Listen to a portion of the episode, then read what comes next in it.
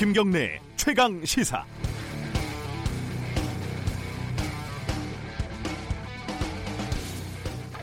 요즘 팩트 체크라는 것이 유행하고 있지 않습니까? 선거법하고 공수처법 패스트 트랙을 놓고 주말에도 여야 대치가 계속이 됐고 자유한국당은 독재 타도의 목소리를 높였습니다. 이 독재를 타도하려면 지금 독재를 하고 있다는 전제가 성립이 돼야 하는데 이 전제가 맞는지 이런 거는 팩트 체크를 아무도 하지 않습니다. 최강 시사에서라도 해드리고 싶지만 안타깝게도 불가능합니다. 사실관계의 영역이 아니라 해석과 판단의 영역이기 때문입니다. 판단을 책, 팩트 체크할 수는 없는 노릇이니까요. 다만 여기까지 온 과정을 복기를 하면 해석과 판단의 근거들은 어느 정도 체크가 가능합니다. 지난해 말 여야 5당이 합의한 1번 조항을 다시 한번 읽어드리면요. 연동형 비례대표제 도입을 위한 구체적인 방안을 적극 검토한다입니다. 자유한국당이 오히려 비례대표를 없애는 안을 냈으니까 먼저 약속을 어겼다고 다른 당들은 말을 하고 있고 나경원 원내대표는 검토한다고만 돼 있으니까 합의를 한 건 아니라고 합니다. 자, 오늘부터 국회는 다시 동물 국회가 될 가능성이 높습니다. 누구의 해석과 판단의 근거가 맞는지 팩트를 체크해야 할 시간입니다. 여러분들의 생각은 어떻습니까? 4월 29일 월요일 김경래 최강 시사 시작합니다.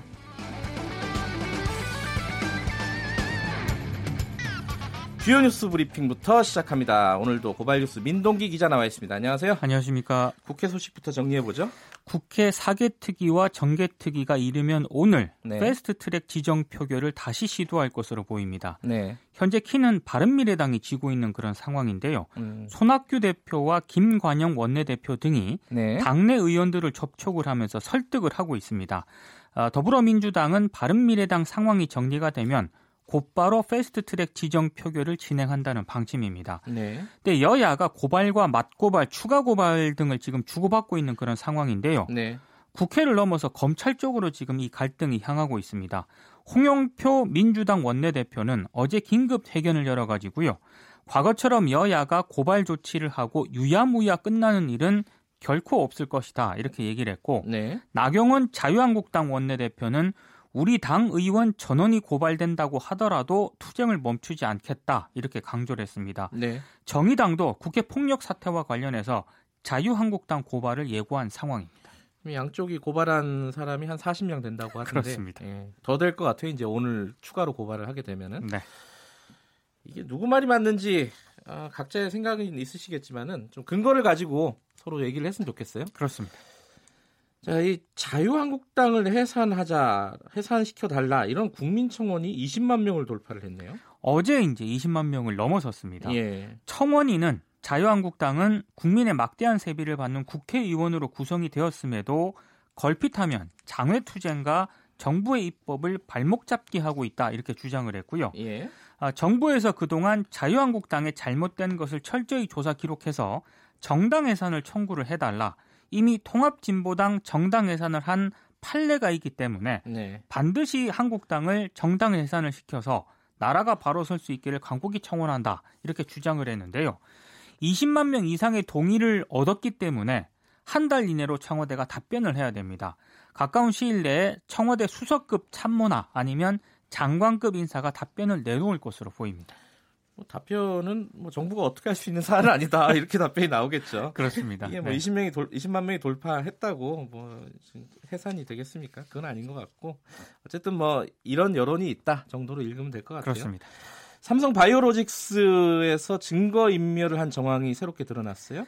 그 검찰이 자회사 삼성 바이오에피스 임직원들의 증거 인멸을 삼성그룹 수뇌부가 지시한 단서를 확보를 했습니다. 음흠. 에피스 직원들의 업무용 컴퓨터와 휴대전화 등에서 삭제된 문서를 일부 복구해서 검찰이 분석을 했는데요. 네. 옛 삼성 그 미래전략실 인사들이 증거인멸을 지시한 흔적을 확인을 했습니다. 에피스는 직원 수십 명의 노트북에서 이재용 삼성전자 부회장을 뜻하는 JY라든가 합병, 미전실 등의 단어를 검색해서 문건을 삭제하는가 하면은요. 네. 일부 회계 자료는 아예 새로 작성해서 위조한 것으로 조사가 됐는데요. 검찰 내부에서는 에피스가 윗선 지시 없이 자체 판단만으로 분식 회계 증거를 없앴을 가능성은 희박하다고 보고 있습니다. 이 왜냐하면 분식 회계 의혹을 받는 것은 모회사인 삼성 바이오인데 네. 삼성 에피스가 책임자가 아님에도 불구하고 이렇게 위험을 무릅써가면서 증거를 삭제할 동기가 부족하다는 게 검찰의 판단입니다. 이게 또 지시를 내린 주체가 예전에 삼성그룹 미전실 그렇습니다. 요새는 어, 이름이 좀 바뀌었던데요? 무슨 뭐 TF 뭐 이렇게 예, 바꿨더라고요. 지원 TF 그렇습니다. 예, 그쪽 그쪽에서 지시를 했다라는 얘기도 나오고 있고요. 네. 관련된 얘기는 어, 브리핑 끝나면은 예, 전문가 연결해서 자세히 좀 짚어보겠습니다. 네. 관광버스 요새 관광버스 철이더라고요. 그렇습니다. 어, 꽃놀이 많이 해서 예. 어, 과로사 관련된 어떤 대법원 판결이 나왔네요. 그 휴일도 없이 19일 연속 일하다가 심근경색으로 숨진 관광버스 운전 기사가 있거든요. 예. 대법원이 업무상 재해를 인정하는 그런 판단을 내렸습니다. 운전기사 김모 씨 유족이 근로복지공단을 상대로 낸 소송에서 대법원이 원고 패소한 원심을 깨고 사건을 서울고등법원으로 돌려보냈는데요. 네. 1, 2심 재판부는 이 운전기사 김 씨가 숨지기 전 일주일 동안 모두 72시간을 일했지만 대기 시간을 제외한 실제 업무 시간은 38시간 25분이라는 점을 들어서 공단 쪽 손을 들어줬습니다. 네. 대법원 판단은 조금 달랐는데요.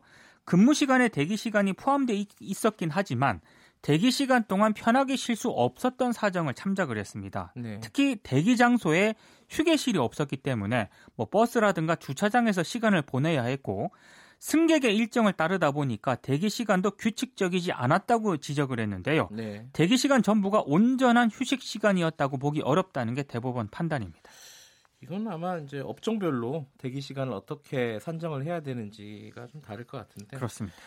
기자들도 대기를 참 많이 하는 중계차 같은 거 대기 그런 거 다 업무 시간 아닌 걸로 치면은 진짜 업무 시간이 짧아요. 기자들도 그렇습니다. 보면은 네. 대부분이 다 기다려요.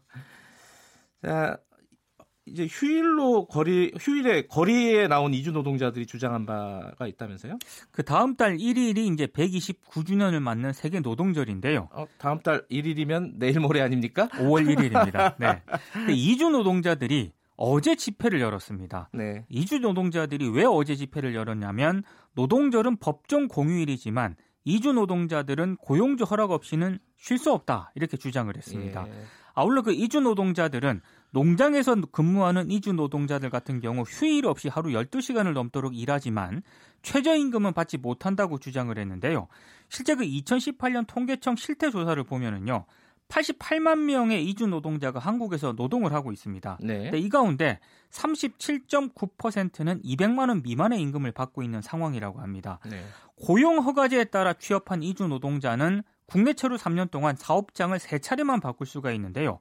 사업주 동의가 있거나 폭행, 휴폐업, 임금 체불과 같은 사업주의 기책 사유가 있어야만 합니다. 근데 사업주 동의 없이 사업장을 이동을 하면 불법 체류자가 되기 때문에 네. 상당히 좀 불리한 그런 상황입니다. 노동절에 모시는 사람들이 꽤 많아요. 엄청 많죠. 네, 잘 네. 모셔봤죠. 그렇습니다. 대, 대기업이나 이런 데는 많이 쉬는데 중소기업 이런 데는 쉬는 데가 많지 않더라고요. 그렇습니다. 그런 것도 빨리 좀 교정이 돼야 되는데 법정 공휴일은 아니고 제가 알기로는 유급 휴일이거든요. 아하, 예. 예. 어찌 됐든 어, 돈을 받고 쉴 수 있는 권리가 있는 날이기 때문에 그렇습니다. 예, 중소기업들도 좀 쉬었으면 좋겠네요. 아, 후배 갑질에 대한 기사가 있는데 이건 좀 끔찍하네요. 이거는 그 시민단체 시민단체인 직장갑질 119가 어제 예. 역시 이제 노동절을 앞두고 올해 1월 1일부터 지난 10일까지 100일 동안 제보된 15대 갑질 40개 사례를 발표를 했거든요. 네. 어, 정말 좀 충격적입니다. 회사 프리젠테이션 발표를 앞둔 후배 직원에게 PPT 넘기는 실수 한 번에 손가락 하나씩 자른다고 이야기했던 그런 선배가 있고요. 네. 술값을 후배에게 억지로 내도록 하고 술값을 안 주는 그런 선배도 있었습니다. 이건 저도 한번 당해본 것 같은데. 그리고 PPT 발표에서 화장실에 가려고 일어선 직원에게 일어서지 말라고 욕설을 또 퍼부은 사례도 발견이 됐습니다. 어, 최근에 이건 양진호 씨 사건에서 이런 비슷한 일이 있었는데. 그렇습니다. 예. 그리고 입사 공고에는 분명히 정규직이라고 밝히고 입사 2년 후에 정규직으로 전환해 주겠다고 했는데 네. 취직 후에는 계약직이라고 공지한 사례도 발견이 됐고요. 상사가 노래방에서 여직원들에게 노래를 잘했다면서 팁 명목으로 뭐 만 원, 2만 원을 줘가지고 여직원들이 미투를 고려하고 있다는 제보도 들어왔습니다. 네. 대표적으로 돈 쓰고 욕 먹는 그런 일이군요. 이 시대를 못 읽는 것 같아요. 그렇습니다. 예. 자, 대법원장을 투표로 뽑자는 제안이 나왔다. 이건 무슨 말이에요? 이 법원행정처가 지난해 4월 법원 개혁을 위해서 연구 용역을 줬거든요. 한국 공법학계 소속 교수 6명이 연구를 진행해서 최근 결과를 법원행정처로 넘겼는데 전체 법관이 투표를 통해 대법원장을 직접 선출하거나 아니면 대법관 중에서 대법원장을 호선하는 방안을 검토할 음. 필요가 있다 이렇게 주장을 했습니다. 네. 그리고 대법원장의 대법관 재청 권한을 아예 폐지하거나 제한해야 한다는 그런 내용도 담겼고요. 네. 현재 13명 수준인 대법관 수를 대폭 늘려야 한다고도 지적을 했습니다. 아, 법원행정처 관계자는 보고서는 행정처 공식 입장으로 보기는 어렵다면서도. 향후 제도 개선 추진 과정에서 참고할 예정이라고 밝혔습니다. 알겠습니다. 오늘 말씀 여기까지 듣겠습니다. 고맙습니다. 고맙습니다. 고발뉴스 민동기 기자였고요. 김경래 최강 시사 듣고 계신 지금 시각은 7시 36분입니다. 김경래의 최강 시사는 여러분의 참여를 기다립니다. 샵 9730으로 문자 메시지를 보내주세요. 짧은 문자 50원, 긴 문자 100원. 콩으로는 무료로 참여하실 수 있습니다. 네, 지난주에 삼성 바이오로직스 관련된 그러니까 분식회계 관련된 뭐 몇 가지 중요한 뉴스들이 있었습니다. 이게 워낙 내용이 복잡하고 오래된 일이라서요. 이 좀 전문가의 해설을 좀 들을 필요가 있겠습니다. 어, 나왔던 얘기 중에 이제 가장 최근의 얘기는 어, 이 자회사 자회사, 그러니까 삼성 바이오로직스의 자회사 에피스라고 있습니다. 바이오 에피스.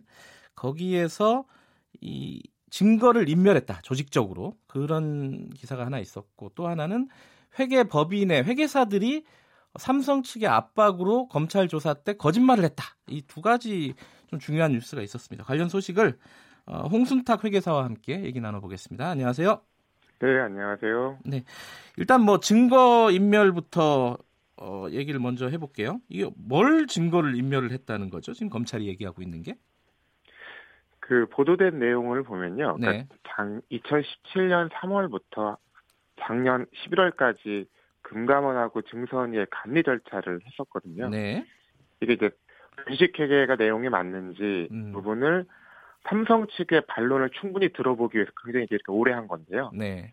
이때 제출된 자료들이 최근에 압수수색해서 확보한 자료와 다르다고 해서 어, 음. 포착한 걸로 지금 보도되고 있는데요. 네. 근데 흥미로운 부분은 어 이제 분식 회계와 관련된 내용뿐만 아니라 네. 이를테면 합병, 예. 승계 또는 이제 JY, 그러니까 이재용을 뜻하는 JY 이런 검색어까지 다 넣어서 삭제했다고 하는데요. 어, 뭐이 분식 회계가 뭐 합병이나 승계와 무관하다고 항상 삼성 측에서 얘기하고 있는데 네. 내부적으로 증거를 인멸하고 위조 조작할 때는 그런 부분이 많이 걱정되지 않았나 라는 생각이 드는 정황까지 이번에 나오고 있습니다. 그 바이오 에피스라는 데가 그 지금 문제가 되고 있는 삼성 바이오로직스의 자회사죠. 그 지금 이제 콜옵션이 굉장히 중요한 예. 이제 어떤 핵심 키워드가 되어 있는데요. 예. 콜옵션이라고 하면 뭐 직장인들이 다, 뭐 흔, 어, 가끔 받는 스탁 옵션이랑 비슷하게 해서 네. 어떤 어떤 회사의 주식을 정해진 가격으로 사고 팔 수 있는 네. 이제 그런 권리인데 그 대상되는 회사입니다. 그러니까 음흠. 바이오젠하고 공동 설립한 회사가 에피스고 네. 에피스 주식을 정해진 가격에 사고 팔 수 있도록 되어 있는 그 약정 콜옵션 때문에 문제가 된 건데요.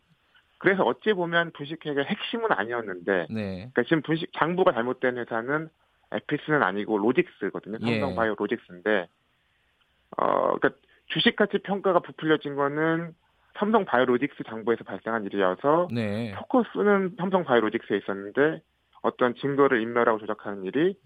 로직스뿐만 아니라 네. 에피스에서도 일어날 수 일어났겠다고 예상할 수 있는 일인 거죠. 예. 그러니까 그 지금 정확하게 말하면 관계 회사라고 해야 되나요? 지금은 어떻습니까? 어, 그러니까 회계적으로 종속회사, 관계회사 이렇게 분류하는데요. 예. 그러니까 지분율이 뭐 50%를 초과해서 예. 내 마음대로 할 수 있으면 종속회사. 예. 그 밑으로 내려와서 영향력을 행사, 그러니까 마음대로 하진 못하고 예. 영향력만 행사할 수 있으면 관계회사라고 하는데요. 예. 지금은 이제 그 관계회사인 음, 상태입니다. 그렇군요. 그러니까 관계회사까지 이제 삼성 미전, 예전 미전실 지금은 뭐 사업 지원 TF라고 하는 쪽에서 내려가서 증거 인멸을 했다. 아까 말씀하신 뭐 JY 그러니까 이재용 관련된 어, 서류라든가 아니면 승계 관련된 키워드를 검색을 해갖고 어, 했다. 그러면은 사실상 뭐 이게 승계랑 좀 관련이 있는 일이다라는 걸 스스로 좀 자인한 게 아닌가라는 생각도 들어요, 언뜻. 네, 그, 그 아까 처음에 네. 말씀드린 것처럼 음, 이 분식회계 어떤 실체를 밝히기 위해 굉장히 오랜 기간 네. 그리고 반론기를 줬고 또 최근에는 이제 삼성바이오로직스가 어, 홈페이지나 페이스북 등을 통해서 네. 정말 이거는 어, 무관한 일이고 네. 협병과도 무관하고 어, 분식회계도 아니다라고 여러 차례 해명하고 있었는데요. 네. 그 공식적인 대외 설명 그리고 뭐 금감원 증선이 앞에서 한 진술들이 모두 거짓임을 음흠. 내부적으로는 잘 알고 있었다라는 네. 것을 알려주는 사실인 것 같습니다. 또 한 가지가요. 이 회계법인 관계자들, 그러니까 주로 회계사들이겠죠. 이 사람들이 네네. 검찰 조사할 때랑 지금 이제 새로 조사 받을 때랑 얘기가 다르다. 그러니까 결론적으로 삼성의 어떤 압박을 받아서 예전에 거짓말을 했다. 이런 기사가 있었어요. 근데 이거는 조금 내용이 복잡하더라고요. 좀 설명을 아. 해주세요. 예전에 무슨 거짓말을 했는 건지. 아, 그러니까 지금 검찰 조사와 다르다는 거 예. 하는 거 아니, 아니고요. 예. 그러니까 아까 말씀드렸던 2017년 3월부터 작년 11월까지 약 1년 8개월에 걸쳐서 금감원 아 금감원 조사에서 예. 네, 그러니까 분식회계 내용을 다루는 거는 금감원의 감리 그리고 네. 증선위의 감리거든요. 예. 근데 여기에서는 어떤 위증을 하거나 네. 거짓자를 제출해도 수사 권한은 없습니다. 아 그래요? 신문하거나 음. 수사 권한은 없고요. 네. 근데 여기에 나와서 어, 회계사들이 크로스 내용을 충분히 잘 알고 있었다. 음흠. 지금 분식회계 축은 두 개가 두 개거든요. 네. 하나는 2014년까지 네. 합병 직전까지 감사 보고서를 통해서 콜옵션 내용을 알리지 않았다는 네. 거고요. 그리고 두 번째는 합병이 끝나고 나서 갑자기 4조 5천억 원이라는 이익을 어, 관계회사로 변경한부 잡았다. 네. 두 가지인데요. 어, 2014년까지 콜옵션 내용을 알리지 않은 것은 합병 비율을 평가하는 데 있어서 이 합병 비율이 적정한 수준인지 따지는 데 있어서 굉장히 중요한 정보인데요. 네. 그것을 이제 누락한 건데 네. 그 회계법인들이 금감원이나 증선이 감리 때는 어, 내용을 잘 알고 있었는데 네. 회사가 숨기지도 않았는데 자기들이 잘 판단해 보니 이거는 음. 중요한 내용이 아니어서 어, 공시하지 않아도 되겠다 라고 설명 계속 해왔, 해왔다가 네. 이제 검찰 수사에 들어가니까 몰랐다. 음. 정말 몰랐고 어, 알려고 했는데도 불구하고 회사에 자료를 숨겨서 주지 예. 않아서 알 수 없어서 공시를 못한 거지 네. 충분히 검토했는데 중요하지 않아서 누락한 것이 아니다. 음흠. 라고 하는 부분인 거죠. 그러니까 이거를 왜 숨겼는지 예. 어, 이 부분이 합병과 연관해서 굉장히 중요한 거거든요. 네. 합병 비율을 평가할 때 이재용 지분이 높았던 제일모직이 삼성 바이오로직스를 많이 갖고 있었고 네. 삼성 바이오로직스가 삼성 바이오 에피스의 주식을 90% 가지고 있, 있다고 알려졌기 때문에 어, 합병 비율이 좀 제일 모직에 유리해도 네. 에피스의 가치가 높고 에피스를 로직스가 많이 가지고 있으니까 설명되네 였는데 네. 콜옵션의 내용을 만약 모든 사람이 알고 있었다고 하면 음흠. 삼성이 그렇게 자랑하던 에피스의 가치의 90%가 아니라 절반 음흠. 40%를 헐값에 뺏겨야 되니까 네. 절반만 로직스 거고 그 절반만 뭐 제일 모직에 연결될 수 있으니까 그러면 제일 모직 가치가 그렇게 높을 높을 일이 없는 없는 거 아닌가? 음흠. 라고 생각할 수 있었던 그 포인트가 숨겨져 있었는데 예. 실수냐? 회계법인들도 충분히 알고 있었냐? 음흠. 회사가 숨겼냐? 이런 것들과 연관되어 있는 거죠. 예전에는 삼성이 충분히 설명을 해줬고 우리도 다 알고 있었다. 이렇게 진술을 그렇죠. 했었는데 예, 다 알고 있었고 예. 중요 다 알고 있었는데 중요하지 않, 다고 생각해서 공시하지 음. 않은 것뿐이다 이랬던 거죠. 이제 지금 와서 이제 검찰 조사를 받으니까 아니 몰랐다. 그 삼성이 안 알려줬다 그때 이렇게 얘기를 하고 있다는 거잖아요. 그렇죠. 뭐뭐 뭐 일부 보도를 보면 네. 좀 포착된 단서가 있어서 자료를 요청했는데도 음흠. 주지 않았다. 예. 뭐 이렇게까지 나오고 있습니다. 그러면은 어 이거는 뭐 회계사님이 뭐 알 수 없는 내용일 수 있지만은 이 지금 와서 말을 바꾸는 이유는 뭐라고 해석할 수 있을까요? 자기들만 빠져나가려고 하는 건가요? 그러면은? 어, 그 가장 그러니까 삼성 바이오로직스 이전 예. 큰 분식회가 대우조선 해양이었는데요. 네. 그때는 회계법인에서 회사한테 철저히 속았다라고 변명을 했습니다. 아 그래요? 근데, 네. 근데 이제 어차피 분식회가 빠졌다고 하면 네. 회계법인 입장에서는 자기 책임을 줄이는 방법은 어 내가 알았는데 눈 감아줬다고 하면 더 큰 책임을 져야 되니까 네. 속았다. 라고 음. 하는 게 그나마 자기 책임을 줄이는 아하. 방법이거든요. 예. 그래서 대우조선 해양 때도 그렇게 행동을 했고요. 근데 네. 아마 실 아마 진실했을 가능성도 높고요. 예. 근데 삼성바이오로직스 건에 대해서도 사실 일반적이라면 네. 회사들이 그리고 이거는 어뭐 금감원이나 증권에서도 그렇게 보고 있었으니까 네. 몰랐다라고 했을 할 것 같은데 네. 적극적으로 다 알고 있었다고 얘기한 건 사실 사실 다 이해가 안 가거든요. 아 그래요? 어. 네, 그러니까 저만 이해가 안 가는 게 아니었군요. 예. 왜냐하면 나중에 분식회계로 다 밝혀지고 나면 네. 자기 책임이 더 커지는 사안이거든요.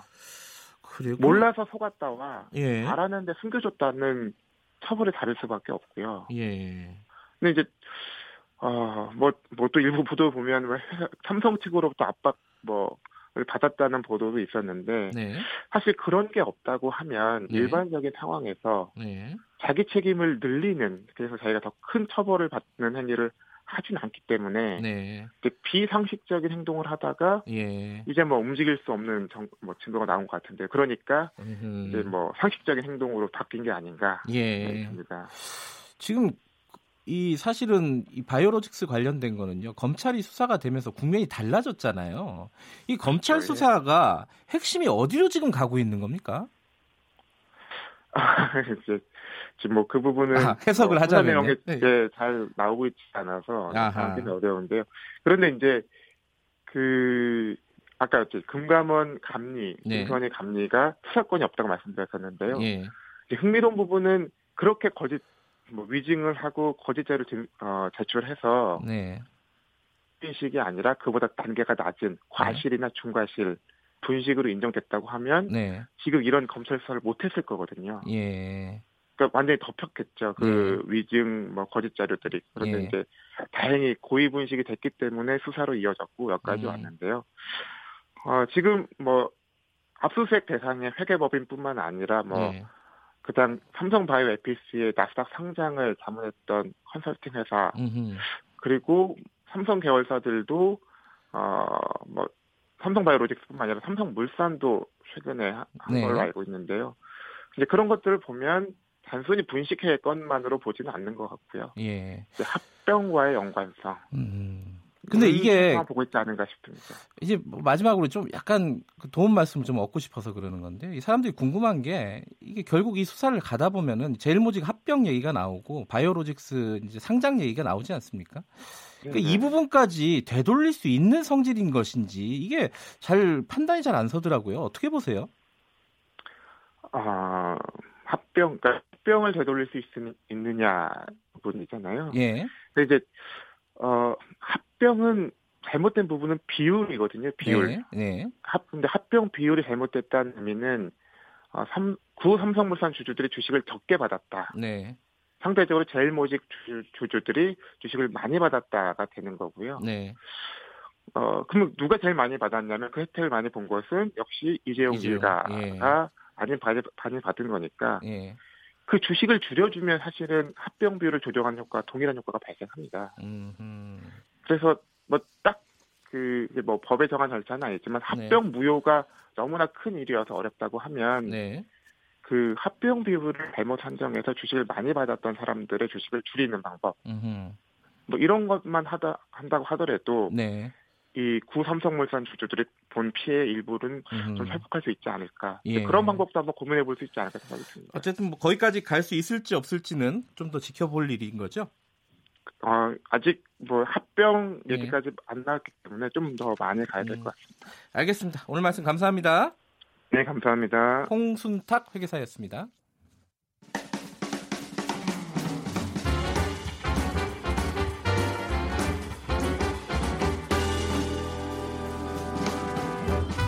여러분의 아침을 책임집니다. 김경래의 최강 시사. 가장 핫한 스포츠 소식을 가장 빠르게 전달해 드립니다. 최강 스포츠 KBS 스포츠 취재부 김기범 기자 나와 있습니다. 안녕하세요. 네, 안녕하세요. 벤치 클리어링 이게 이제 네. 야구에서 한마디로 말해서 다 뛰어나와서 네, 싸우는 거죠? 싸우기도 하고 싸우기 일보 직전까지 가는 상태인데 처음으로 일어났습니다 어제. 어제 이것 때문에 굉장히 시끄러웠습니다. 어제 네. 상황이 굉장히 미묘하고 좀 예외적인 일들이 발생했는데요. 네.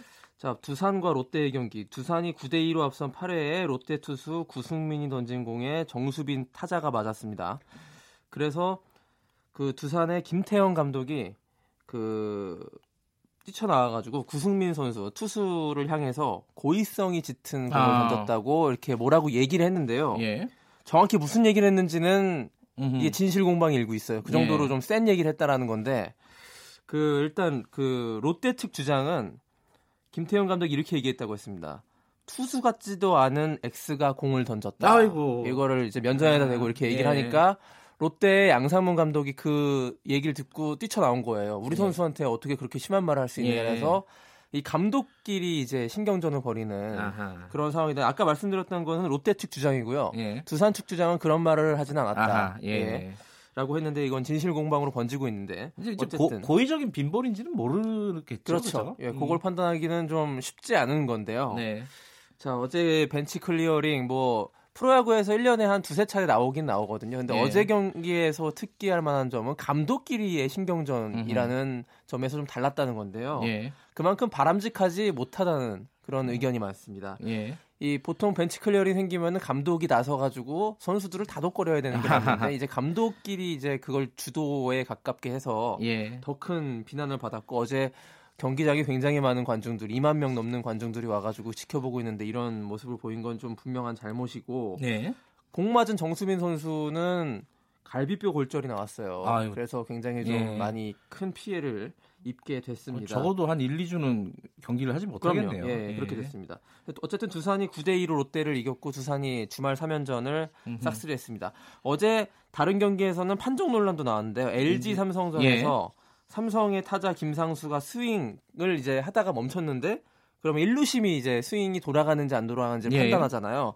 근데 박마이가 돌아갔다고 선언을 하면서 김한수 삼성 감독이 이제 강하게 음. 그 심판에게 항의하면서 한동안 또 경기가 중단됐고 이런 몇 가지 장면들 프로야구의 현 주소를 보여주기도 한다라고 볼 수 있는데 예.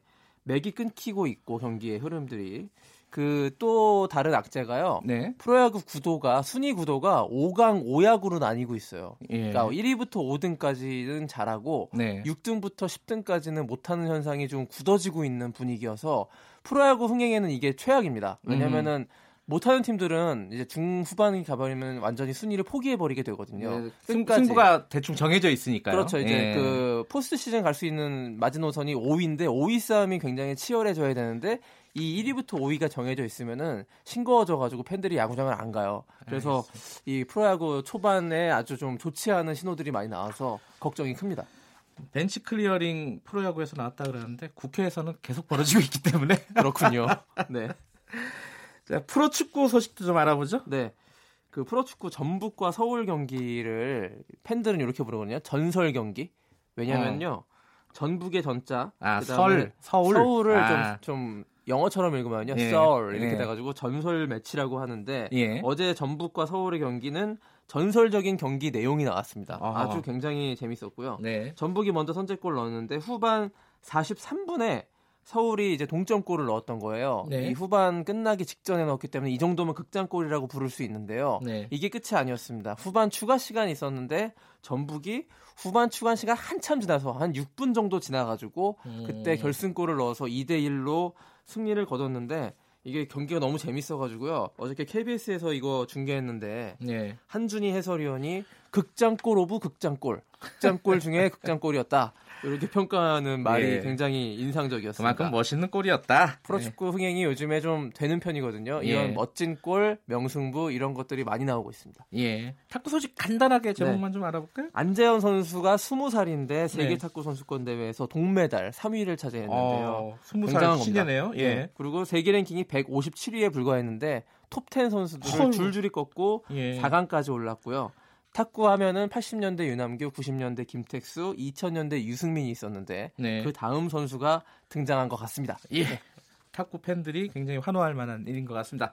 자, 고맙습니다. 고맙습니다. KBS 스포츠 취재부 김기범 기자였고요. 김경래 최강시사 1부 여기까지 하겠습니다. 2부에서는요. 어, 어지러운 정치권 소식 좀 알아보겠습니다. 벤치 클리어링이 일어나고 있는 정치권 소식 좀 알아보고요. 잠시 후 뉴스 듣고 8시 5분에 돌아오겠습니다.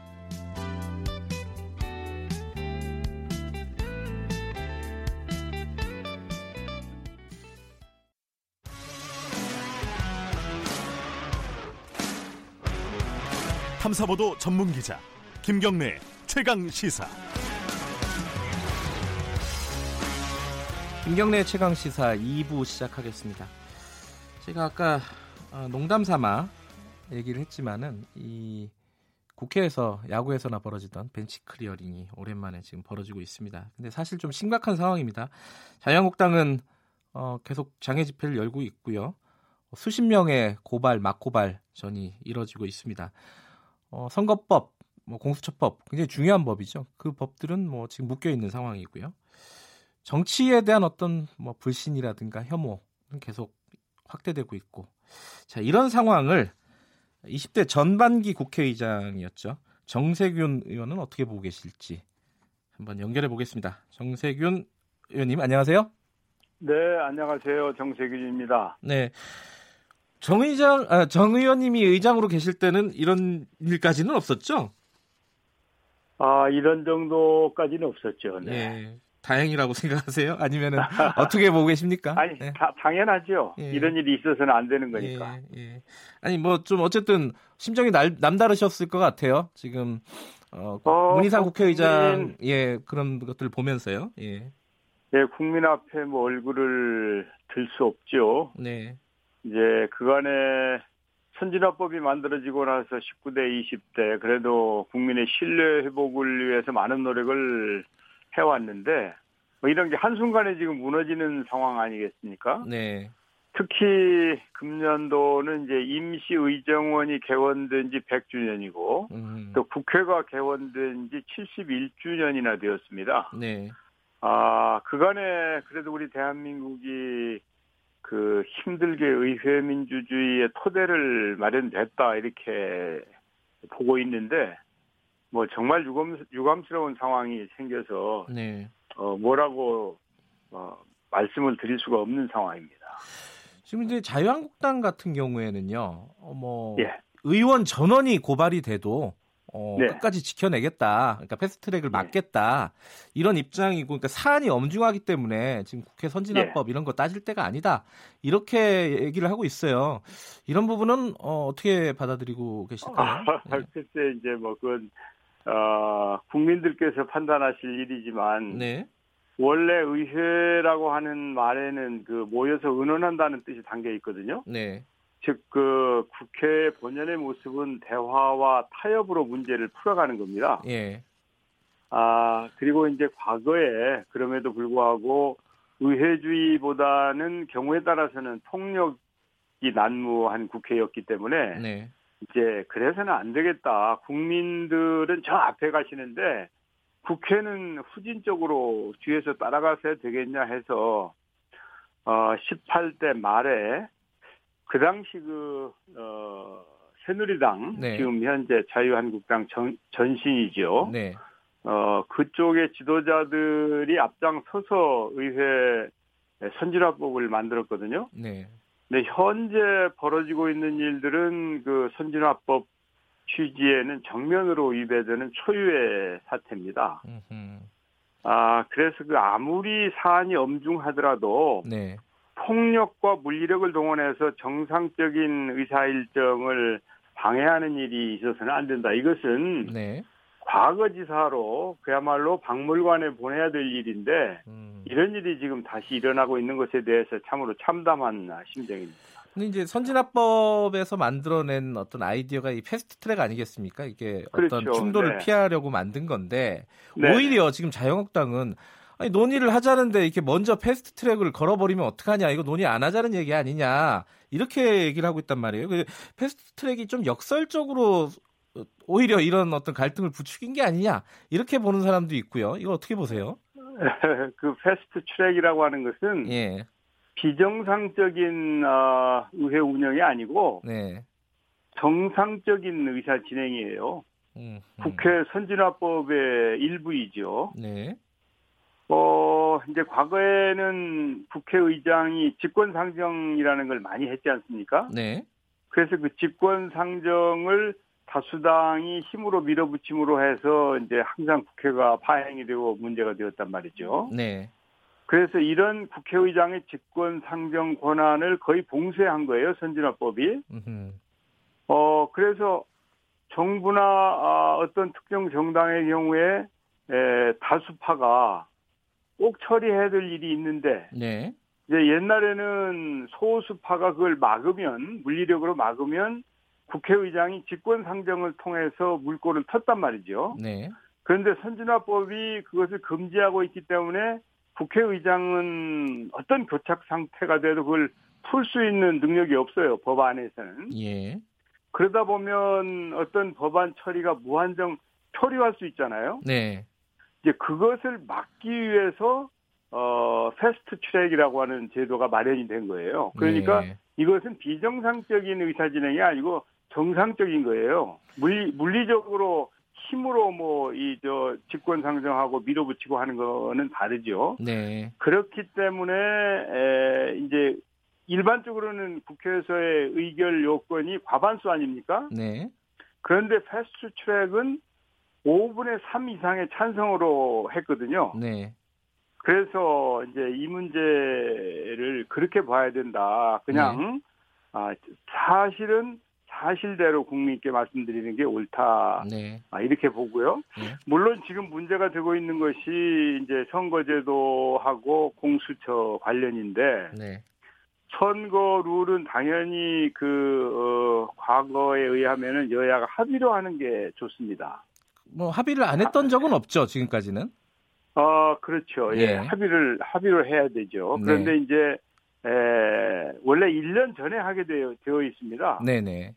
선거의 룰은 왜냐하면 선거를 준비하는 사람들이 굉장히 많기 때문에 네. 1년 전에 게임의 룰을 정하게 되어 있는데 그렇지 않고 어, 선거하는 당해년도 뭐 60일 전, 90일 전에도 한 적은 있는데 그것은 완전히 잘못된 비정상적인 네. 것이고 정치 신인들에게는 아주 바람직하지 않은 것이죠. 네. 어, 그러나 이제 그 공수처는 그거하고는 별도의 문제입니다. 예. 어, 이 그 여야 합의로 하는 그런 안건인 선거구룰하고는 이제 기본적으로 관행이나 이런 게 다른 거예요. 예. 그런데 패스트 트랙에 지정이 된다고 하는 것은 당장 그것을 뭐 본회의에서 의결 한다든지 그런 게 아닙니다. 음.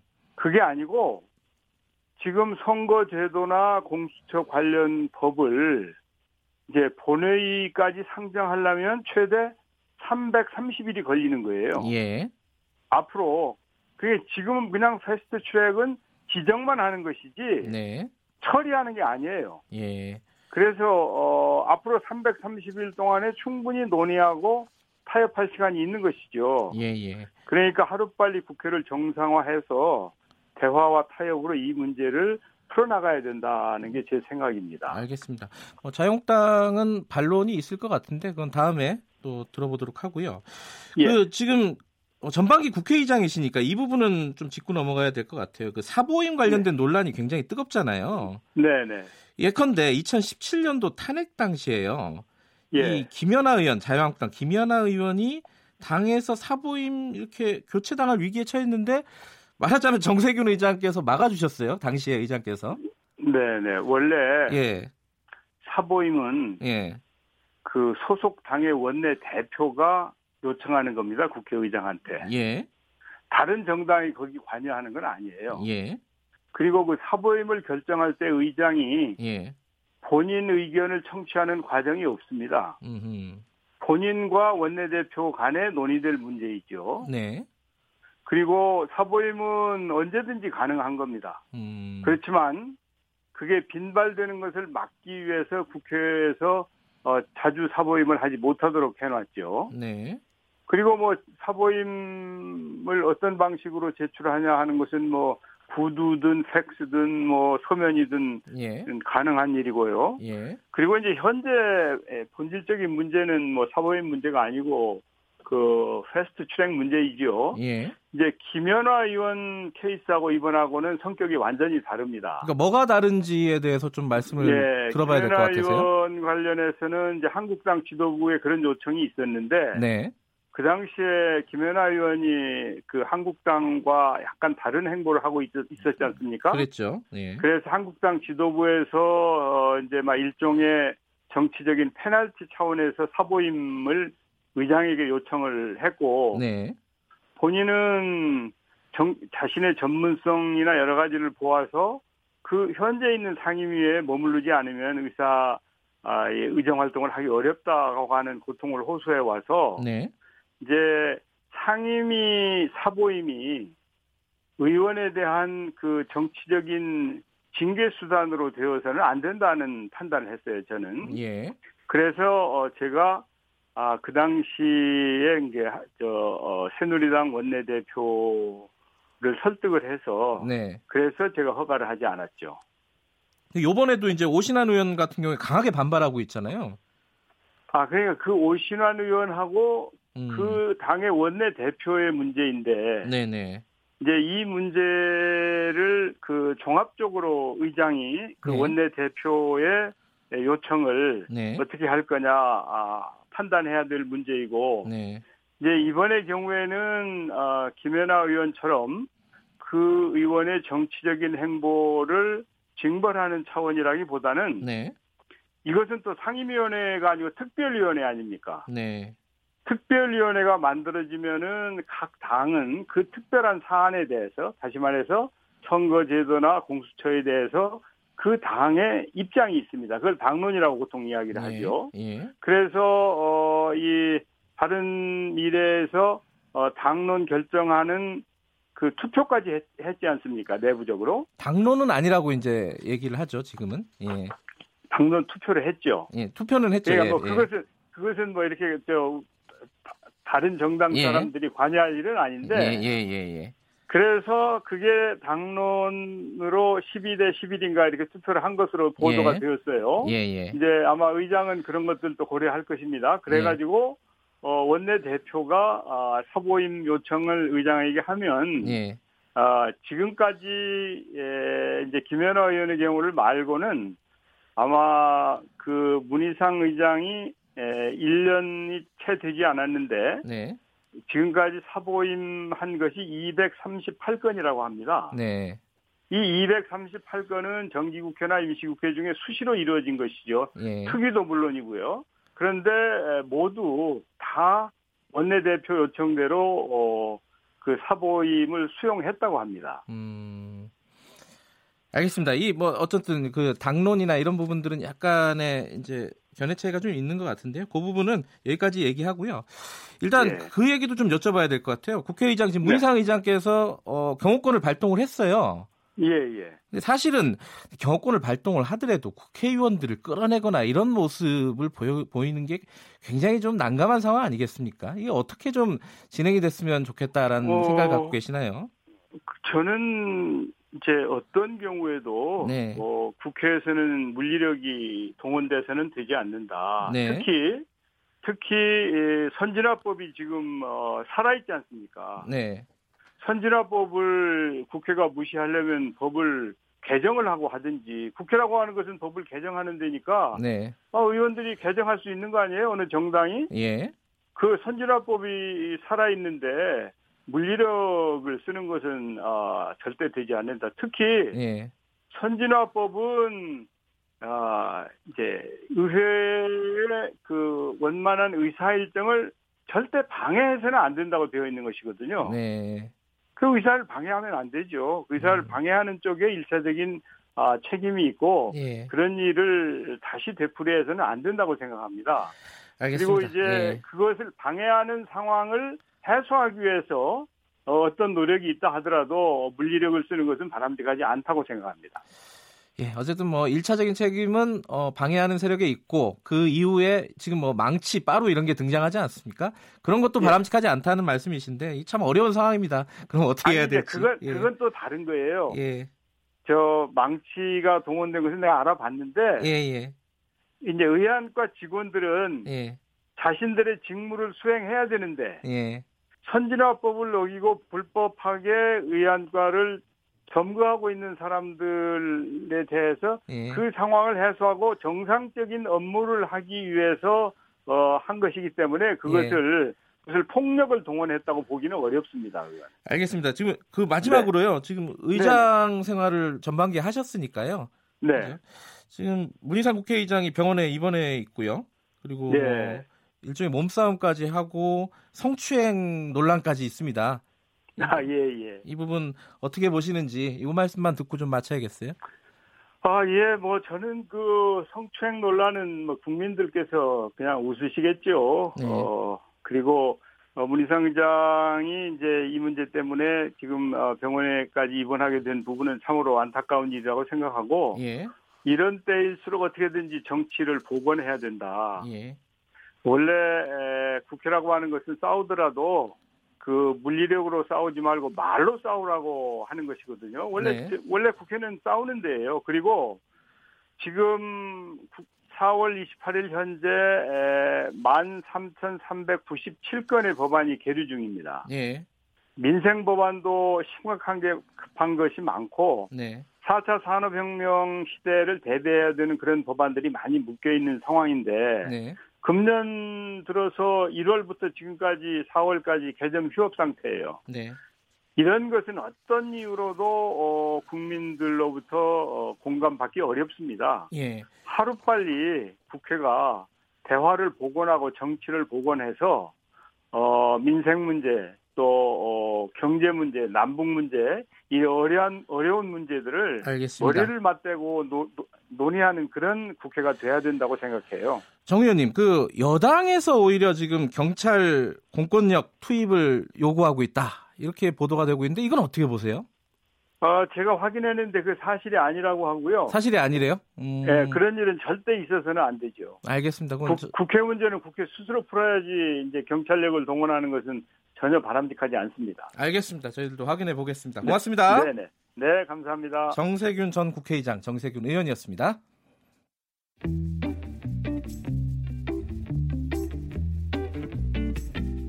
여러분께서는 지금 뉴스타파 김경래 기자가 진행하는 KBS 일라디오 김경래의 최강 시사를 듣고 계십니다.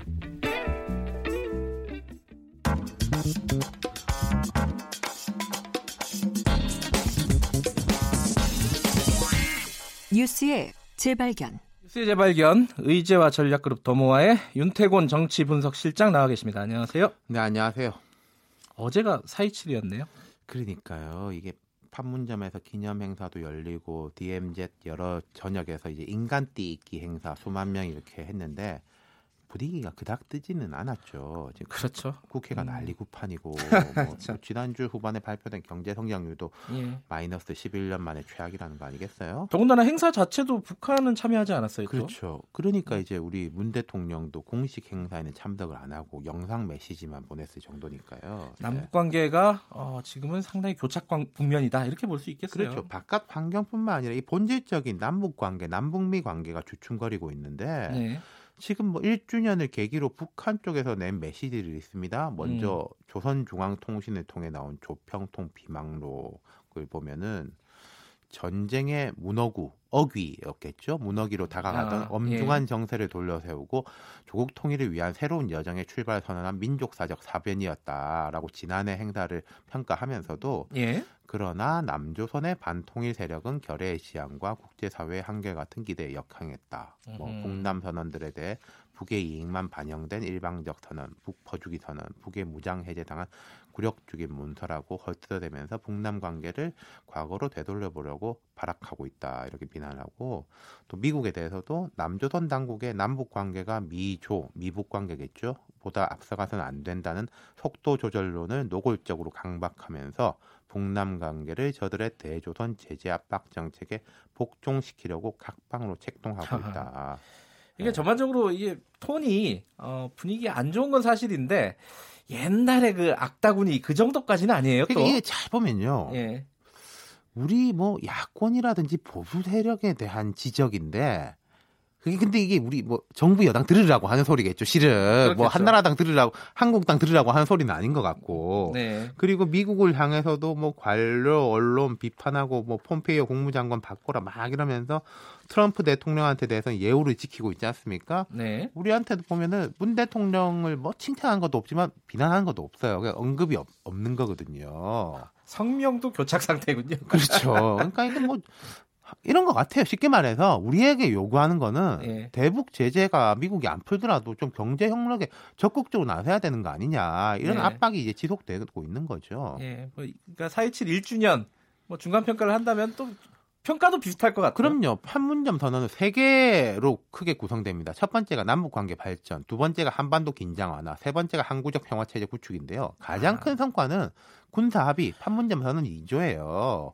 이게 9월에 평양 공동선언으로 이어졌는데 지금 남북 관계에 대해서 비판적인 사람들도 남북 그리고 북미 간 군사적 긴장이 과거보다는 비교도 안 될 만큼 완화됐다. 그리고 음. 북한이 직접 뭔가 도발할 조짐 같은 것도 없다라는 건 부정하지 못하죠. 어, 판문점 선언을 들어보니까 또 새롭네요. 1년 그렇죠. 전이라서. 예, 되게 오래된 느낌이죠. 네, 군사적 긴장은 성과가 있는데 그럼 아쉬운 점은 뭘까요? 자, 애초 구상 이런 거 있습니다. 남북 관계하고 북미 관계가 선순환. 처음엔 그랬어요. 남북 관계의 진전이 북미 관계를 추동한 거 아니겠습니까? 네. 남북 먼저 대화를 해가지고 이제 그게 북미 정상회담까지 이어지고. 근데 그러면은 북미 관계가 잘 안 풀리면은 또 남북 관계가 잘 돼가지고 북미 관계를 추동하는 건데 그 단계에서 멈춰져 있잖아요. 네. 하노이 도, 노딜 이후에 우리가 공식 비공식으로 남북 접촉을 제한하고 있는데 북은 별 대답이 없고 대답은 없고 오히려 뭐 러시아랑 요번에 그렇죠. 만났죠. 물론 이제 북한 입장에서 보면은 답답할 수도 있겠죠. 하노이 노딜 이후에 한미 정상회담이 있었지 않습니까? 북한도 잘 받겠죠. 근데 네. 거기서 대화 계속한다 이런 이야기는 나왔지만은 제재 계속 이런 이야기도 동시에 나왔으니까 말씀하신 대로 러시아 등으로 눈을 돌렸는데 네. 과거 냉전 시대처럼 북중러 한미일 이렇게 완전히 재구성될 가능성은 낮아 보여요. 음. 왜냐하면 냉정하게 볼 때 중국이나 러시아가 북한 편든다고 해가지고 한국, 미국하고 군사적 경제적으로 완전히 척질 가능성이 제로라는 거죠. 음. 냉전 시대처럼 예. 조금 신경전은 벌일지 모르겠지만은 예. 북한인들 모르겠습니까? 지금 뭐 판을 흔들고 뭐 상대방 우리나라를 답답하게 만들 수 있는 정도인 거지 북한이 실제로 뭐 핵에 대해서 뭔가는 자기들도 못 하고 있는 거잖아요. 그렇죠. 음. 우리가 또 강조하고 있는 게 남북미의 top-down 방식을 통한 추동이니까요. 이런 상황을 전반적으로 고려를 하면은 앞으로 좀 시간이 좀 걸리겠다 이렇게 생각할 수밖에 없겠어요. 자, 트럼프 대통령이 여러 번 말했습니다. 급할 거 없다. 그리고요 하노이 no deal이라는 게 트럼프 대통령 입장에서 보면은 취임 이후에 거의 뭐 맨 처음으로 진보, 보수, 공화, 민주, 미국 내에서 동시에 칭찬받은 거의 유일한 사안이에요. 그래요. 네. 그 북한도 연말까지 시간을 주겠다 이런 식으로 말해놓고 있는 거죠. 일단 시간을 벌어놓고 있, 있으면서 북미가 서로 먼저 당신이 움직여라 이러는 거에 좀 느낌이 우리만 약간 급해 보인다 이런 건데 조급한 거랑 조급해 보이는 거랑은 좀 다른데 우리도 아하. 이제는 좀 조급해 보이지 말아야 된다 이런 이야기가 조금씩 나오는 것 같습니다. 왜냐면요. 예. 문 대통령이 어제 영상 메시지 1주년 메시지에 보면은 새로운 길이기에 또 다 함께 가야 하기에 때로는 천천히 오는 분들을 기다려야 한다. 음. 이런 이야기를 했습니다. 네. 그리고 뭐 탁현민 전 행정관 같은 경우에도 아이 뭐 통일이 금방 될 줄 알았더냐 북한 현송월이 그러더라 뭐 네. 이런 이야기를 하, 하나 하기도 했는데 그리고 하나 더 보면요 네. 우리 내부 경제 사정도 좋고 정치적 갈등도 좀 어느 정도 수준 내에서 관리가 될 때 남북 대화도 힘이 실릴 거예요. 아, 그, 거꾸로가 아니라는 거죠. 예, 그 부분 명심하자. 네. 자, 오늘 말씀 감사합니다. 감사합니다. 윤태곤 실장이었고요. 김경래 최강사 2부는 여기까지고요. 3부에서는 윤여준 전 장관 보수의 품격 마련되어 있습니다. 일부 지역국에서는 해당 지역 방송 보내드립니다.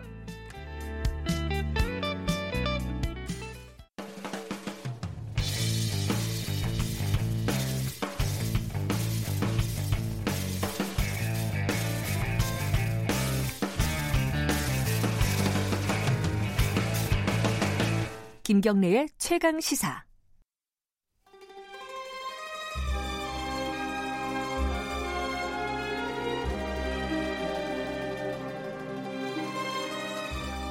진정한 보수의 가치와 품격은 무엇인지 우리 사회 뜨거운 현안을 보수의 시각으로 들여다보는 시간 보수의 품격 윤여준 전 장관님 오늘도 함께 하십니다. 안녕하세요. 네, 안녕하십니까. 이 아마 청취자분들이 그런 생각이 드실 것 같아요. 어, 정치를 좋아하시는 분들이 있어요, 분명히. 아, 정치 얘기를 되게 네, 즐거워하고 네, 네. 시사적인 어떤 토론 네. 같은 거 좋아하시는 분들이 네. 있는데 지겨워하시는 분들도 굉장히 많거든요. 아까 더 많은 거 아닌가? 아까 2부에서 정세균 네. 전 의장, 아. 정세균 의원을 연결을 했잖아요. 네. 어, 3부에서 또 이제 윤여준 전 장관께서 나오셨단 말이에요. 아마 와, 또 정치 얘기야? 이렇게 생각하실 분들이 있을 것 같아요. 다른 얘기 하죠, 그럼. 아니, 준비된 얘기가 없어가지고 얘기해야 됩니다. 이게 또 예사일이 아니에요. 지금 저는 개인적으로는 주말에 어떤 방식으로든지 좀 정리가 되지 않을까 싶었는데 뭐 정리가 전혀 안 됐어요. 어떻게 보셨어요 주말 상황? 정리라는 건 어떻게 될 거라고 생각하시는 게 정리? 뭐 한쪽이 이기든지 아니면 포기하든지 아, 뭐 그러니까 대화를 다시 하든지. 저는 민주당은 선택의 여지가 없이 강행 처리로 몰렸다고 봐요. 아 이제는 선택의 여지가 없어 네, 보여요. 왜냐하면 네. 지금 어, 여기서 이게 흐지부지 되면. 네. 아마 바로 대통령 레임덕이 올 거라고 하는 걱정을 아, 할 겁니다. 굉장히 중요한 사실, 국면으로 보시는군요. 예, 사실 그렇게 예. 될 거고요. 예. 그렇기 때문에 어차피 민주당은 강행 처리를 아. 안할 수가 없을 거라고 저는 생각하는데 예. 저는 지금도 저 의아하게 생각하는 게 예. 저는 뭐 이 정보가 없는 사람이지만 텔레비전을 통해서 네. 현장이 생중계되듯이 이렇게 그렇죠. 알려졌잖아요. 제가 예. 그걸 보면서 민주당이 강행 의지가 정말 있는 건가? 어. 그런 생각이 들어가더라고요. 그래서 그래요? 한때는 강행 처리하는 듯 해서 자유한국당의 강경 투, 반발을 네. 일으켜가지고 오히려 민심의 비판을 받게 하려고 저러나 음. 이런 생각까지 할 정도로 왜냐하면 아니 이 집권 여당이 어떤 의안을 국회에서 강행 처리한다는 것은 네. 이건 국민의 여론적 비판을 감수하고 하는 거예요. 예. 예? 예. 그러면 시작했으면 관찰을 하는 것인데 음흠. 어떻게 하는 걸 보니까 의지가 있어 있는지 없는지 의심스럽기도 하고 그냥 의지가 있다면 어떻게 저렇게 하냐 이상하네 그런 생각이 자꾸 저 들더라고요. 그런데 이제는 저는 선택의 여지가 없다고 봐요. 여당 어. 입장에서는. 아하. 네. 이제 이제는 선택의 의지가 없다. 그럼 네. 야당, 그러니까 지금 뭐 야당도 여러 개지만은 자유한국당 입장에서는 이게 의, 예상 외라고 할까요? 어쨌든 그 저지의 네. 어떤 의지라고 할까요? 네. 분위기가 네. 굉장히 강하더라고요. 자기들도 놀랐을지 몰라요. 아, 그런가요? 예. 아니 근데 이제 여러 가지 이제 원인이 작용했다고 보는데요. 네. 이제 황교안 대표나 나경원 원내대표가 다 취임한 지가 얼마 안 되잖아요. 네. 그러니까 이제 각각 나름대로 어떤 뭐 당내 기반이랄까 위상이랄까 아, 이런 걸 이제 강화하는데 이게 예, 말하자면 도움이 되는 계획이라고 판단했으면 하고요. 그렇죠. 네. 그다음에 의원들 입장에서는 네. 원래 자유한국당 의원들 체질이 이런 거에 등동적이지 않는 체질인데 네. 이제 1년 후에 총선이 있잖아요. 자기도 공천이 걸려 있다고요. 네. 네. 그러니까 과거에도 보면 이렇게 막 이제 강경 투쟁을 할 때 앞장서지 않으면 반드시 이게 공천의 불이익을 받는다 하는 생각이 있어서 네. 아마도 마음에 내키든 안 내키든 다 적극적으로 참여하게 된 거고 네. 일단 참여해서 부딪히면 그때는 심리가 이제 격앙이 됩니다. 그죠. 서로 상승작용을 일으키는 글쎄요. 거죠. 예. 네. 그래서 저렇게 된 게 아닌가. 근데 이게 사실은 아까 정세균 의원도 얘기를 했지만은 네. 국회 선진화법 마련되고 나서 이런 모습이 없었죠. 네, 보기가 좀 힘들었어요. 7년 됐죠. 예. 선진화법 만들, 만들어진 지가. 2000, 예, 2012년이니까. 예, 예. 예. 근데 아까 그 윤태곤 실장도 국회에 네. 갔더니 네. 그 약간 나이 있는 기자들이나 보좌관들은 네. 야 옛날 생각난다 뭐 이런 이런 얘기도 옛날 생각이라는 건 옛날 이렇게 싸운 예, 것이죠. 예, 예. 그리워한다는 게 아니 아니에요 아니에요 참 오랜만에 본다 이런 거 자조가 좀 섞여 있는 말이죠. 예, 근데 뭐 저는 솔직히 많은 국민들이 그렇게 느끼실 거라고 보는데 네. 이거는 뭐 개탄을 넘어서 좀 다들 참담한 심정이 아닐까. 왜 그러냐 하면 네. 어, 이런 사태가 벌어지자마자 텔레비전에 딱 뭐라고 제목이 나오냐면 동물국회라고 딱 나오더라고요. 맞아요. 네? 이름도 참 잘 만들었네요. 네, 우리가 네. 보통 국회를 민주주의의 심장이라고도 부르고 네. 예, 민의의 전당이라는 말을 우리가 흔히 썼어요. 네. 맞는 말이죠. 그런데 다른 정부도 아니고 네. 촛불 정부가 출범한 지 이제 2년입니다. 며칠 있으면 2년이 만 2년이죠. 네. 2년이 되는데 이 시점에서 민의의 전당이고 민주주의의 심장이라는 국회가 졸지에 동물원이 된 거잖아요. 네. 네? 동물원. 아, 동물국회니까 동물원 예, 아니겠어요. 예, 예. 예. 그러니 그걸 바라보는 뭐 저만이겠습니까? 많은 국민들이 예. 예. 나름대로 촛불 정부 등장한 후에 많은 기마, 희망과 기대를 가지고 있었는데 네. 이게 국회 모여주, 보여주는 모습을 보면서 얼마나 참담했겠습니까? 몇 가지 이제 사실은 어 이런 평가를 정확하게 지금 어 윤전순 장관께 여쭤보는 게 약간 실례일 수도 있지만은 그래도 여쭤볼 수밖에 없는 게 아까 이제 정세균 전 의장, 정세균 의원은 아니 책임 소재를 굳이 따지자면은 원인을 제공한 그 막은 사람들이 잘못한 거다 이렇게 일단 얘기를 했어요.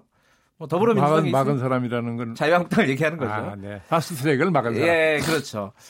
윤 장관께서는 지금 이번에 뭐 이른바 동물국회 사태라고 한다면 네. 책임이 어디에 있다고 보십니까? 저는 맛 똑같이 있다고 보죠. 똑같이. 예. 그 사람들이 싫어하는 양비론이잖아요. 아니 양비론이라는 점에서는 뭐 네. 싫어하시는 분들이 계시겠지만 네. 저는 왜 그렇게 얘기하냐면 네. 어, 이런 거죠.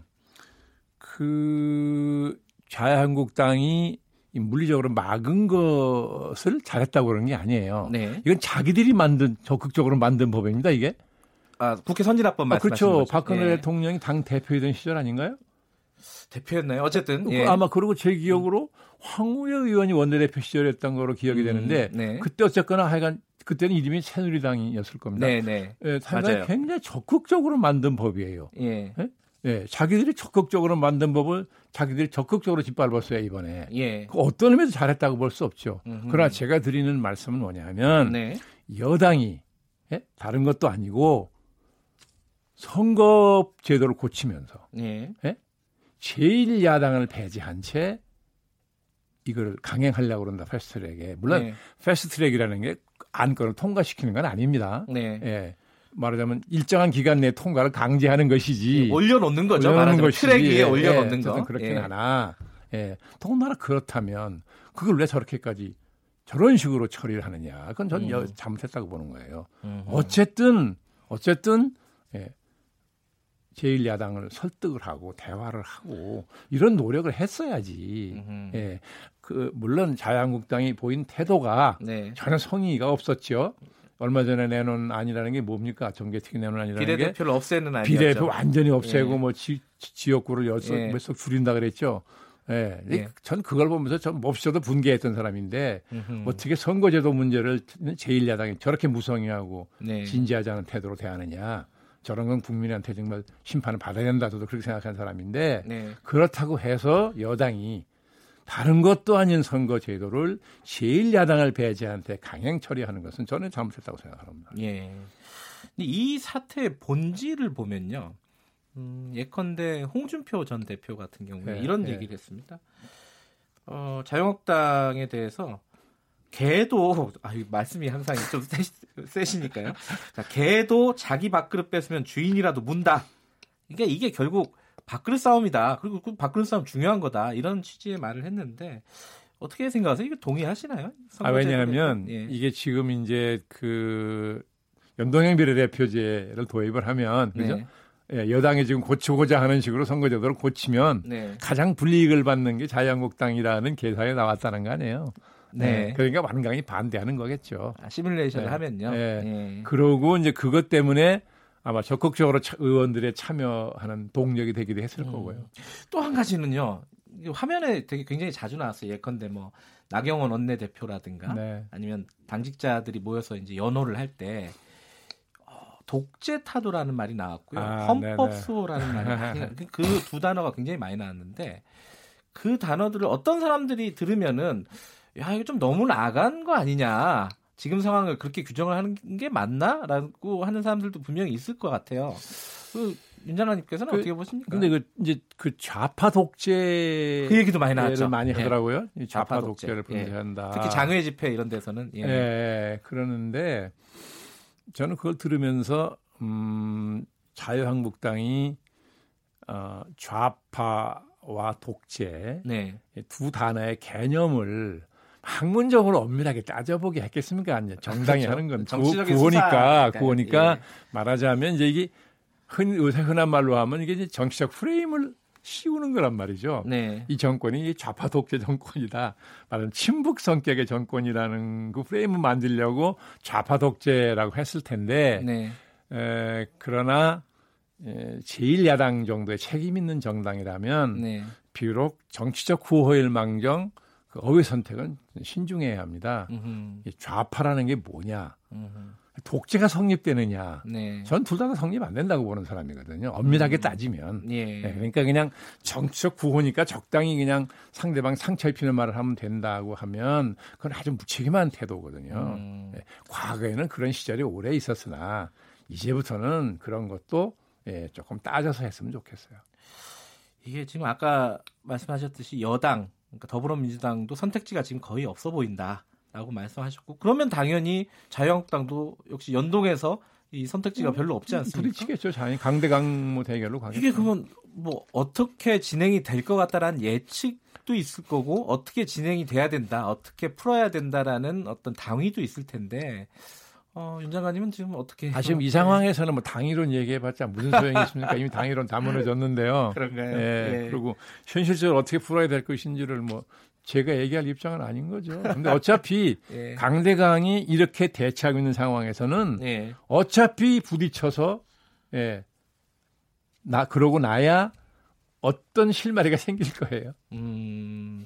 아, 이 부딪혀 봐야지 생길, 뭔가 생길 것이다. 지금 아. 이게 법안으로 확정되는 게 아니잖아요. 그렇죠. 파스트트랙이 시작되는 거지. 음흠. 그러니까 일단 여기서는 양쪽이 지금 멈출 수가 없는 상황이에요. 음. 부딪히겠죠. 네. 이게 물리적으로 판결 날 텐데 예. 어느 쪽이 이기든 승패가 대, 결정 날 거 아니겠습니까? 예. 그러고 나면 다시 대화 국면이 올 수 있다는 거죠. 유승민 의원이 이번 네. 사태에서 굉장히 뭐랄까요? 존재감이라고 할까요? 그런 게 많이 보였어요. 이제 자유한국당 네. 또안 간다 그래요? 이제 어, 새로운 길을 모색하겠다고는 했지만은 아니 뭐 자유한국당이 간다는 말을 본인이 한 일은 없잖아요 지금까지. 아니 근데 이제 당이 깨지면은 네. 자유한국당으로 가지 않을까라고 이제 예측하는 쪽이 아, 있었는데 뭐 제가 듣는 말로는 네. 현재 자유한국당 내 분위기로는 네. 유승민 의원을 받을 가능성이 현재로서는 희박하다는 거 아니에요. 음흠. 그것도 유 의원이 또 모를 리도 없고 예. 그리고 또 유 의원이 갈 때 가더라도 함부로 갔다가는 자기도 정치생이면 끝나는 수가 있어요. 그럴 수는 없죠. 처신을 그렇게 하지 못하겠죠. 음, 바, 른미래당이 곧 깨질 것처럼 막 이렇게 불협화음이 너무 세, 세니까요. 이게 어떻게 될 것인가 예측이 좀 어려워서. 저 지금 언론 보도를 보면 뭐 이제 안철수 의원, 네. 유승민 의원이 다시 힘을 합쳐서 뭐 창당 정신이나 복, 뭐 통합 정신인가를 뭐 예. 되살린다는 말을 했잖아요. 예. 예. 그러면 안 의원도 지금 뭐 독일 가 있는데 네. 아마도 언론 보도를 보면 안철수 전 대표가 뭐 움직이기 시작한 것처럼 보도가 나오던데요. 음흠. 저는 그 진위를 모르겠지만 네. 안철수 전 대표 입장에서는 상당히 신중해졌을 거라고 봐요. 신중해졌을 거라고요? 아, 왜냐하면 이제 그동안 여러 가지 시련을 겪어서 아, 지금 독일 가 있잖아요. 예. 그러니까 아, 아마도 저는 다시 정치 아. 복귀할 생각은 안전은 가지고 있다고 보지만 예. 그러나 그런 타이밍이라든지 방법 같은 것은 굉장히 신중하게 하려고 할 거다. 성격상 예. 저는 그런 생각을 가지고 있죠. 알겠습니다. 지금 대치 상태가 어떻게 풀릴 가능성은 거의 없고 강대강으로 부딪혀야지 뭔가 이루어질 것이다. 그렇게 부딪히고 나면 대화의 장이 마련된다는 거죠. 예. 과거에도 항상 그랬어요. 오늘 내일 또 시끄럽겠네요. 알겠습니다. 이 좀 정리가 되면 다음 주에 한번 다시 네, 한번 좀 얘기를 예, 해야 될 것 같습니다. 네. 오늘 말씀 감사합니다. 네, 수고하셨습니다. 보수의 품격 윤여준 전 장관님이었고요. KBS 일라디오 김경래 최강 시사 듣고 계신 지금 시각은 8시 44분입니다.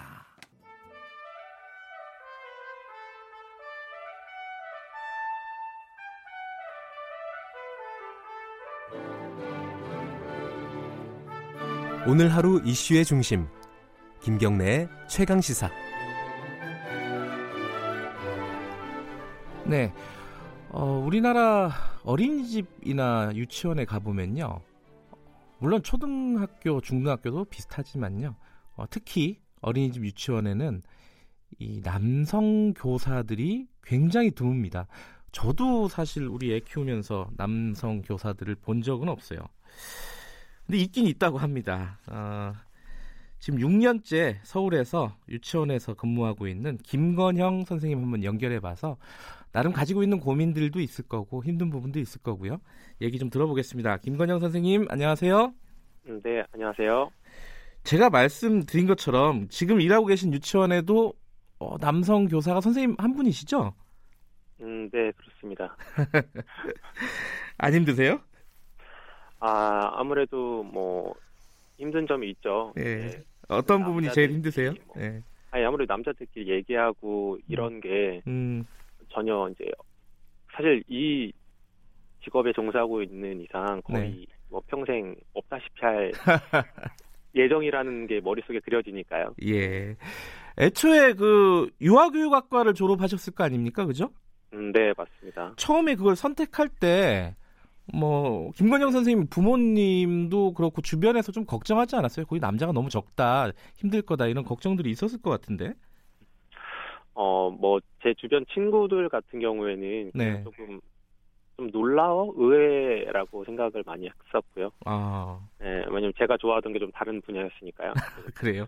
네, 부모님 같은 경우에는 어, 좀 저를 존중해 주셨어요. 아, 뭐 네가 그렇게 잘 생각했으면 네. 어, 좋다, 한번 해봐라. 어, 잘 생각했다. 이런 식으로 격려해 주셨죠. 네. 그 원래 애들은 좀 좋아하시는 편이었겠죠, 아마? 네, 저 제가 친척 동생들하고 이게 좀 많이 어울리면서 돌봐주고 그러면서 네. 아이들하고 되게 잘 맞고 재밌고 즐겁다라는 생각을 많이 했었어요. 네. 그래도 이제 직업을 선택하는 건 좀 다른 건데, 야 내가 이제 유치원 교사라든가 이거를 한번 해보고 싶다라고 생각하시게 된 어떤 특별한 계기가 있으셨나요? 좋은 아빠에 대한 답이 어, 그 어린 시절의 관계에 있지 않을까라는 생각이 들었고, 네.